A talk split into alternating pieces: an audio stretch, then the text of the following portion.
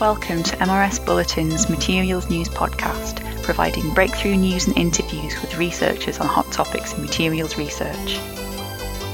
My name is Laura Leay. Sometimes a really important discovery is made by chance, and one chance discovery could make a big difference to the energy efficiency of data processing and storage devices. A lot of energy is currently spent on data centers, right?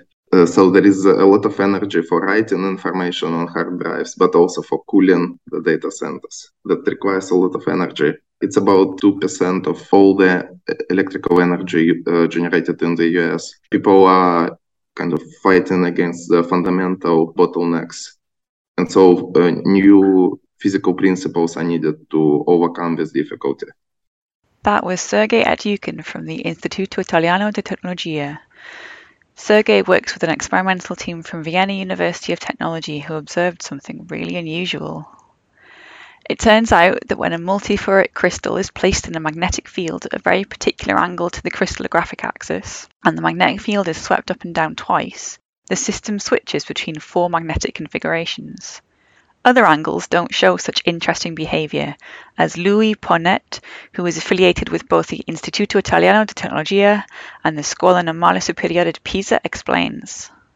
Low and high angle just show sort of a normal behavior that you would expect from a multiferroic material, where you just cycle between two states. But then when you're at this magic angle region, you get this very weird four state switching behavior.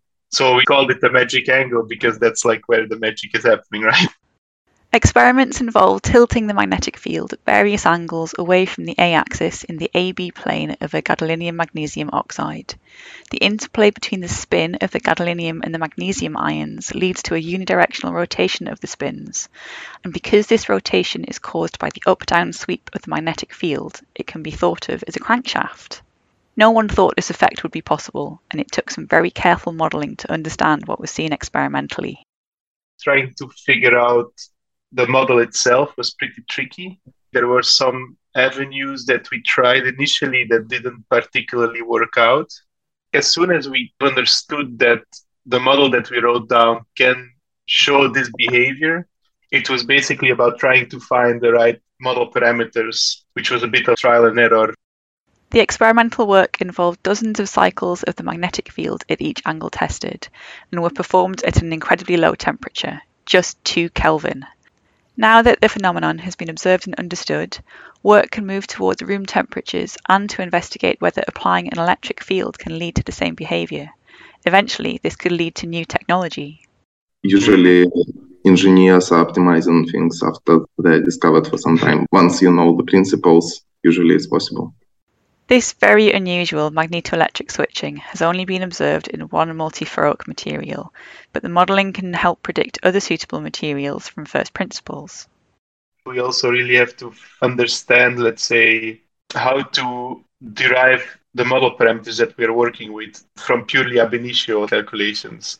Because then we could use those to do, like, let's say, a search through like a load of potential candidates more materials could also be found experimentally by trying different angles between the magnetic field and the crystallographic axes. This region is sort of a topologically protected region between two others, and these two other regions are very large, right?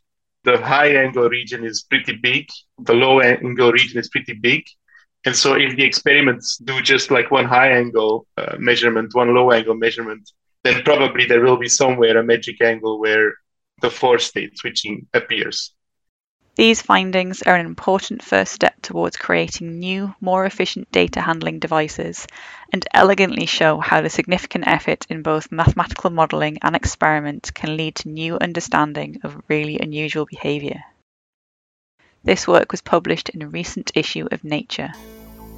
My name is Laura Leay from the Materials Research Society for more news, log on to the MRS Bulletin website at mrsbulletin.org. Follow us on Twitter at mrsbulletin.